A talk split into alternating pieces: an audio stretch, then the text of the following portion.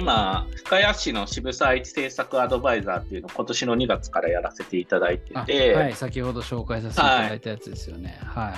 何をやってるかというと、人づくりからの街づくり、人づくりを通じた街づくりっていうことなんですね。で、実際にやっていますのが、深谷市の子どもたちに対するふるさと教育なんですね。深谷市ってこんな魅力的な場所ですよっていうことを実感していただくっていうこと、または自分たちで探求していただくっていうことなんですけど、その前提には深谷市の、まあ、偉人である渋沢栄一さんの精神を未来の子どもたちに受け継いでいくことそして町だったり自分のキャリアだったりをプロデュースしていくことっていうのを基本に掲げているんですね。ですので私は地元への多少なりの恩返しを通じて自分のプロデュースっていうものを活用しそして尊敬する渋沢栄一さんのもとで地元の子どもたちいわば後輩たちにそういう機会作れてるっていうのは非常に今楽しくやらせていただいてまして。なんかもう使命みたいな感じですねその活動は。本当に。そうですね。もう変な話お金払ってでもやらせていただきたいぐらいの取り組みですね。はいはいはい。C さんが前回4つの仕事っていう話をしたんですけど、その使命の仕事みたいなものが、すごいそれに当たりそうな感じがしますね。はい、これやるべくしてやってる感がすごいですね。そのそうですね。もうこの世の中で自分以外にふさわしい人がいるのかぐらいの気概でやってますので、かっこいい そのぐらいの、はい、気合でやってますね。めちゃくちゃいいじゃないですか。いやそれは、なるほど。なんかそうやって聞くとな、なんか子供を深谷市に行かせたくなりますね、本当に。本当に、そうなんですよね。やっぱり幼少期の教育とか、まあ、教育っていうと大きいですけど、何と出会うかとか、何に触れられるかって、本当に人生の起点になり得る、またはきっかけになり得ると思いますので、はいはいそういう機会をどう作っていくかっていうのは本当に大事なテーマだなと思いますし、そうですよね、それが若い時であればあるほどあのそこからの人生に対するインパクトっていうのも大きいんじゃないかなと思いますので、はい、そういうのを、まあ、今回深谷市の取り組みの中で責任の重さと、まあ、自分のやりたいことへのなんかこう、うん、使命感とそして、はい実際に子どもたちの反応を得た時の楽しさだったり面白さだったり可能性だったりっていうものになんかこうつながっていまして、まあ、継続してやっていきたいなと思ってますね。なるほど。めちゃくちゃなんかなんか応援したいというか、なんか、なんかできることないかなと思っちゃいます。本当素晴らしい取り組みだなと思って。はい、ありがとうございます。本当にありがたいですね。この間、あの、高木さんも、あの、子供、まあ、やっぱり高木さんもやっぱり教育とかにすごく関心があられて、まあ、C さんもそう言ってましたけど、まあ、みんな やっぱり教育だっていう口を揃えて言ってて、で、高木さん言ってたのは、あの、子供に親の背中を見せるんじゃなくて正面を見せるんだっていうのをこの間言ってて、あ、それいいなと思って、もう早速使おうと思ってるんですけど、大人が楽しんで仕事してるんだっていうところはやっぱりこう見せていくっていう。はい、ま、そうですね。教育っていうと本当にじゃあどういうプログラムとかどういうコンピテンシーとかどうしてもそういう専門性のところから始まるんですけれどもやっぱりどういう人生歩んでもらいたいか欲しいかそういう願いから始まると思ってまして自分の子供にもそういう願いがあると思いますし、例えば親としてだったら。はい、地元地域であれば、こんな子供に育子供から大人に育っていってほしい、地域とこういうつながりを持ち続けてほしいとか、まあ、そういう願いから始まると思うので、それがなんか相互に願いが通じ合った時に、なんかお互い一緒に取り組めるとか、一緒に将来何かできるとか、そういったものにもつながると思ってますので、自分の願い、まあ、言い方変えれば自分の意思っていうものにあの少しずつ変化していってでそれが自分の生き方の核となってでそれが自分の働き方だったり生き方だったりにつながっていくっていう、まあ、そういうことをもっとなんかこう単純明快化しながらあの教育活動っていうのをしていきたいなって最近感じてますね。全てつながってますね、そういった意味で言うと、プロデュースシンキングの話とも。はい。はい。なんかそのつながってるっていうところで、この取り組みも実は個人的に気になってまして、あの、はい、もう一つチームエナジーという会社も、まあ、取締役として、はい、あの関わられてると思うんですけど、そこで僕が見つけたプロジェクトの一つで、はい、日本で一番多様な社長を輩出する創業プログラム。というものがあるというふうに見て、なんだこれはっていう ちょっと興味を持ったんですけどこれについても聞いてみてもいいですか？はいチームエナジーではですね、あの今、世界で一番課長を輩出する会社であるというふうに、えー、創業者はじめ、えー、みんなで、えー、掲げてやっていまして、はい、今まで数多くの会社を作り続けてきたんですけれども、そういった中で言うと、やっぱりビジネス経験があるとか、あとはこういった秀でたものがあるとか、輝かしいキャリアがあるとか、えー、そういう人にどうしてもスポットライトって当たりがちなんですけれども、はい、もちろんそういう創業者も中にはいるんですけど、やっぱり経営経験がないとか、思いだけはあるとか、情熱はあるとか、だけれども、なかなかそういう機会に恵まれてないとか、そういう方もしかり、または学生でも、えー、主婦の方でもあり、えー、本当に多様な、さまざまなバックグラウンドの、えー、方が社長になることによって、誰よりも成長していける。責任を持って社会に対して事業活動を通じて、えー、表現していける。まあ、そんな機会を作りたいっていうふうに、えー、常に日頃考えていまして、はいまあ、それで行き着いたのが日本で一番多様な社長を、はい、創業するプログラムっていうことで、えー、今回のシーズというプログラムが生まれたという背景になります。ありがとうございます。ちょっとシーズのなんかもうちょっと具体的なところもいやなんかめちゃくちゃいいなと思ってて僕も今すごいあの自己表現さなんだろう起業っていうのはあの究極の自己表現なんじゃないかっていう仮説を今問いを持っていまして、はい、すごいそこに重なるなと思ってるんですけどこのシーズっていうところで社長を輩出するっていうのは具体的にどういうプロセスでやっていくんですか、はい、はい、あの大きく2つ軸がありまして1つが、まあ、いわゆる伴走なんですけれども起業するにあたって当然事業を企画していくまたはその精度を高めていくために計画に落とし込んでいくっていうプロセスは創業前にできることだと思いますので、うん、えー、もちろん全てがその通りにいかないことのが多いんですけれどもしっかりと事業テーマを作り、えー、事業企画に落とし込み計画に落とし込んでいくっていうところまでをしっかり伴走していきますっていうのが一つです。はい、もう一つが、えー、と同時並行で教育機会を作ります。経営者として大事なマインドを獲得しましょうとか、当然必要な実務能力を、えー、推し量っていきましょうとか、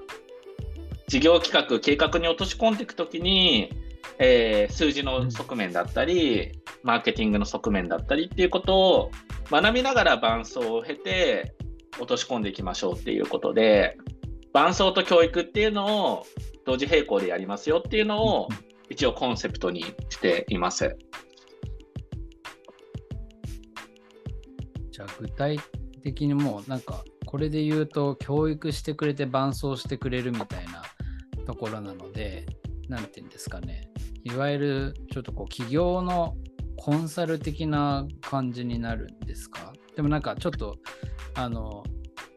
参加費は無料っていうのもなんか見た気もしていてどういう仕組みになってるのかなって純粋に気になってたんですけど、はい一応、チームエナジーとしての創業プログラムですので、はい、えーと、基本的に、じゃあ、えー、最後、デモデイということで、プレゼンしていただくんですけれども、はい、その後まさに企業創業する際に、チームエナジーが資本を出します。あはいはい。で、えーと、弊社の場合で言うと、あのグループ経営をしていますので、はい、基本的には100%資本を出させていただくっていう形でスタートいたします。もちろん成長に応じて経営陣にもしかるべきあのオプションを発行するとかっていうことも考えられるんですけれども、まあ、あのリスクを限りなく低く、もちろんあの収益を上げていただいて、グループの中で活躍していただくっていうことを念頭に入れて、事業作りから一緒にやっていきましょうっていう形をとってっています。あじゃあ、かなり結果的にはすごい数の子会社というかグループ会社ができていくみたいな。はい、我々はチームエナジーに、はい、対してチームカンパニーって歌ってるんですけど、はい、はい、会社および社長が増えていくことこそあの社会課題を解決するにあの一番貢献するんじゃないかというふうな我々なりの仮説を持って取り組んでいますのでもちろんうまくいかなかったケースもあるんですけど積極的な失敗に関しては次の当選の機会につながりますのでその事業がその時うまくいかなくてもまた違う事業でやり直そうっていうような前向きなあの議論ができるのもチームエナジーの特徴かなと思いますので。なかなかこういうパターン聞いたことないなというか、なんかベンチャーキャピタルみたいな話とはまたちょっと違うそうですね。はい、よくお話ししてもなかなか理解されなかったり、これまでも私か参画してから2年ほど経つんですけど、はい、いろいろな本当大企業の役員とかいろんなプロ経営者と言われる方がこれまでチームエナジーにあのお力添えいただいてきたんですけど、えー本当にこんな会社見たことないというか まず何の話してるのかよくわからんみたいなところから始まり、で、やっぱ3ヶ月ぐらい経って、ようやく何の議論してるのかが分かってきたという話をいただいたこともありますし、やっぱり会社作りっていうことにかなり重きを置いた会社なので、そうですよね。はい。はい。もちろん、事業成長とか、事業としての、えー、企業価値を上げていくっていうことも、えー、コミットしている会社もあるんですけれども、本当に多様な会社がスモールから、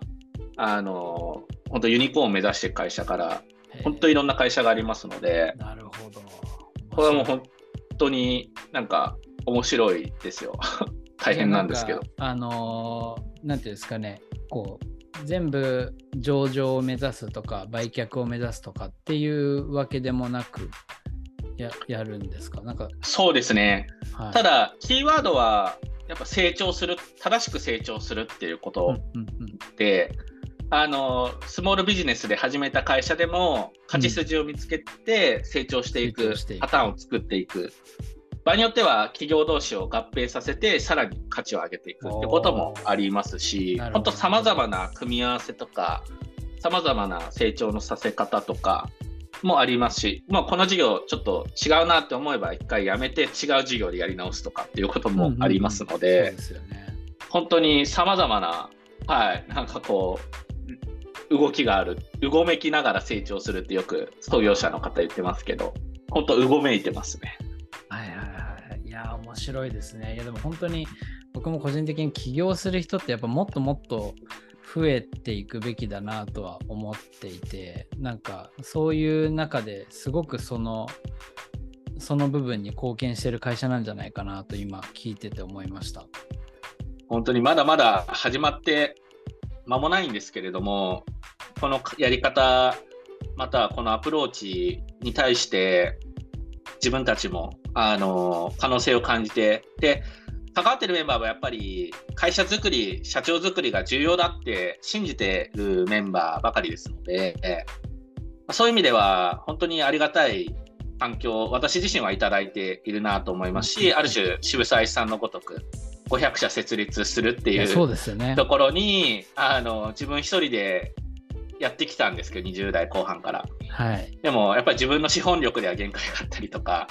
するのでま、そういった意味でもチームエナジーでのこの環境っていうのは、本当に自分にとって転職と言える、えー、環境と呼べるんじゃないかなと思ってますね。いやなんかそのあたりもね、渋沢栄一さんの話と全部一貫してますね。チームエナジーのこの社長を作るプロジェクトも。そうですね。一応、チーフプロデュースオフィサーという役職いただいてますので、ここでも一応プロデュースっていうのが私のメインの職務なんですけれども、はい、そういう意味でのプログラム作りとかアカデミア作りとか社長作りとかっていうのは結構私の方で推進させていただけてるかなと思います。あぜひなんかから生まれた会社の話とかもなんかいろいろ聞いてみたいなと 思いました。なんかあれですよね、ラジオもやられてますよね、ポッドキャストも。そうですね、えー、チームエナジーの方で、あの川崎 FM さんでやらせていただいてまして、はい、はい、あのチームエナジーの夢と事業が育つラジオっていうのをやらせていただいてます。ありがとうございます。なんかちょうどこの働き方ラジオのコンセプトとしてもこう自己表現をするように働く人を増やす自己表現するように情熱を持って働く人を増やしたいっていう結構こう明確なビジョンが結構見えてきて、まあ、その一つのきっかけは高木さんと話しててあの自分が会社経営してて自分の音を出してる感覚が蘇ってきたっていうなんかあのプロミュージシャンの時に、はい、はいね、あの自分が音を出してた時のように今自分の音が出している。何かこう、うん、経営者としてやらなきゃいけないからとか受け継いだ会社だからじゃなくて自分がやりたい出したい音をなんか出しているとか自分の感性とか感情に紐づいたものを表現しているっていうことをなんか聞いた時になんかこれこれだと思ってなんかよくよく考えると、はい、まあ、僕もなんかあのアマチュアでこうバンドをやって自分で歌ったりしてたしいまだになんかマイク持って登壇したりこういったポッドキャストをマイクの前で話してるんですけどすごいそういうの好き、はい、好きなんですよね。なんかその 別にこれは誰かから評価されるからというよりもなんか自分が本当にその瞬間がなんかこう楽しくて自分らしいからやってるみたいな感覚で、はいなんかやっぱりその感覚もちろんそれだけでは仕事はできないとは思うんですけれどもやっぱその感覚を持ちながらそのエネルギーでプロジェクトを作っていくみたいなそうですね。こうこういった人を増やしていきたいなと本当最近思ってて今日の話めちゃくちゃ刺さりまくってるんですけどなんか今自己,、はい、自己表現みたいな観点からなんかこういう風になったらもっと自己表現するように働く人が増えるんじゃないかとか金田さんの中で何かあったりしますか？そうですね。やっぱりまあ2つ3つほどあってはい、1つは繰り返しになるんですけど常にやっぱ自分に対して問いを持ち続けるっていうことに尽きると思っています。ねはい、やっぱり時間は平等の中でどう生きていくかっていう選択肢はやっぱり本人に委ねられてると思うんですね。はいまあ、そういった中で正解探しをするだけではなくやっぱり自分に問いを立てて自分の中の大元にたどり着けるように行動しながら自分自身を知っていくっていうことが大事なのかなっていうのが一つと、はい、もう一つやっぱりあの社会彫刻っていう考え方がありますけれどもあの、彫刻とかっていうと、まあ、アーティストとか、はい、あのアートに携わる人が何かやるって思われるんですけれども、はい、社会彫刻の概念は全ての社会に対する活動行動全てがあの社会を作っていく活動につながってますよと。はい、だから全ての人がアーティストであり全ての人が、えー、挑戦者であると、まあ、そういう考え方なんですけれどもヨーゼフ・ボイスさんっていう哲学者兼えー、まあ、アーティストの方が掲げた考え方なんですけど、それに27歳の時ですかね、出会ってから、社会彫刻をしていく集団、社会彫刻をしているという自分自身の認識を持つ、えー、そういうことが全ての働く人、または全ての生きている人に大事な共通の価値観なのかなと思ってまして、そういうところをまあ認識するっていうことかなと思います。いいですね。はい。3つ目がやっぱりビジョンを持つってことかなと思ってまして、なんかこうスキルだけであの自分こういうことできます。こういうこと必要としますっていう人たち同士がマッチングされる。これはまあ一般的な信用取引の世界だと思うんですよ。はいこの世の中、資本主義経済の中でいうと、信用取引が前提だと思うんですね。すねはい、ですが、ビジョンを語って、そのビジョンに共感、共鳴し合える関係性の中で一緒に取り組んでみる。これは信用取引もあるんですけど、前提には。ですが、それを超越したところで関係性築いていくことにつながるんじゃないかなと思ってまして、ビジョンで、僕はあのスキルで差別化するんじゃなくて、ビジョンで差別化するっていうのを大事にしてるんですね、この働き方として。はい、はい、同じデザイナーさんでも、こういう人たちの課題を解決するために自分はデザインやってます。なのか、目の前の人の求められてることをただただデザインにしてきます。っていう人、同じデザイナーのスキル持ってて、どっちが魅力的に映りますか？っていう話だと思うんですね。はい、そういった時にやっぱりビジョンを掲げて活動してる人の方が、やっぱり人には刺さるんじゃないかなと思うんですよ。そう、ねはいまあ、そういう意味でのビジョンをしっかり掲げて、それを表現し続けて活動に落とし込んでいくっていうことが、自己表現する上で、まあ、大事なんじゃないかなと思っていまして、はい、プロデューサーに大事なスキルの1点目がビジョンを明確化するっていうことで歌ってますので。そういうことですよね。はい。なるほど。そういうふうに捉えてますね。いやめちゃくちゃ整理いただきありがとうございます。なんかもう本当に僕があの掲げたビジョンを3つに整理していただいて、もうこのままなんかあの今働き方ラジオのオウンドメディアというかノートのメディアとかもやってるんですけどもそこになんか一つ特集として5体ぐらいですね、恐れる表現するように働くとはどういうことかっていう、はい、ちょうどちょっとこの自己表現っていう言葉をこれからどんどん使っていこうと思ってであの実は働き方ラジオのロゴも僕があのマイクを持って歌っているシルエットにですね変更したんですよ。はい、実は。本当そそういうなんか僕が若い頃ボーカルで歌ってた時のこの自己表現をしている感覚をこう乗せていきたいっていうのがあって。めちゃめちゃ面白いですね。今の話、ちょっと付け加えさせていただくと、私はやっぱりその、マイクの前に立ってる人のステージを作ることにやっぱり一番楽しみを感じるんですよ。なるほど。私がやってる会社はこうマイクスタンドにスポットライトが当たってるところにやりたいことを始めるのに名前なんていらないっていうキャッチコピーでやってるんですけど、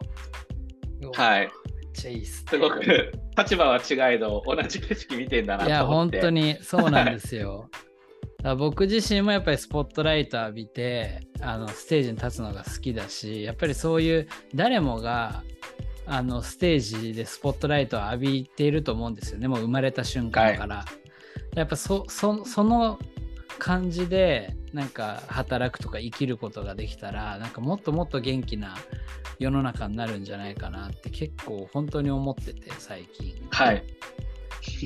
いい話共感します。はい。いや、本当になんかいいですね。なんかそうですね、最後にちょっと聞いてみたいこととしては、はい、具体でもなんかちょっと抽象度の高いビジョンでもいいんですけれどもなんか今後やりたいこととか野望とか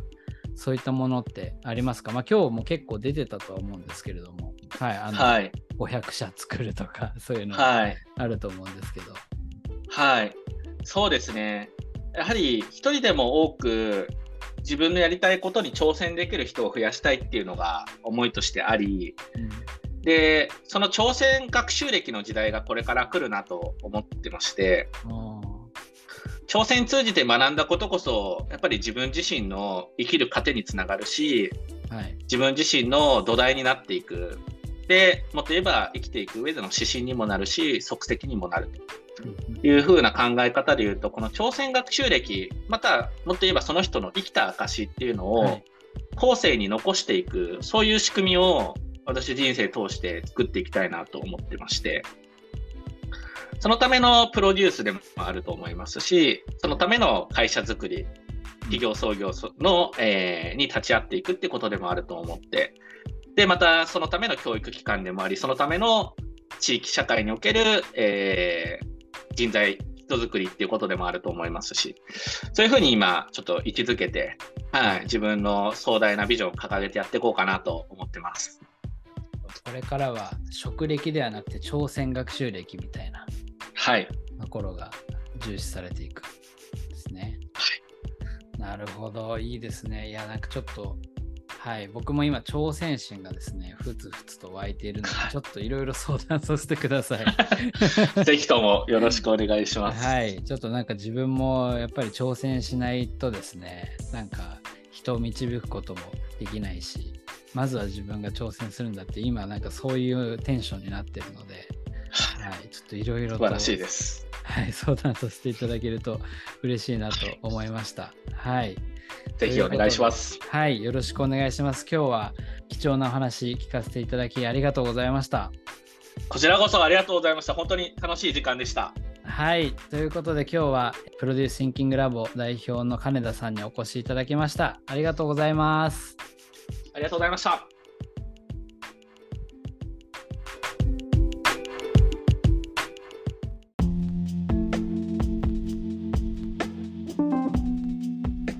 今日もお聞きいただきありがとうございました。ちなみにこの番組は読むポッドキャスト働き方ラジオとしてノートでのテキスト発信も行っています。プロライターが収録時の温度や臨場感が伝わる文章に再編成してお届けしていますので、ポッドキャストと合わせてぜひフォローをお願いします。番組への感想は、ハッシュタグ働き方ラジオで投稿いただけると嬉しいです。それではまた来週お会いしましょう。さようなら。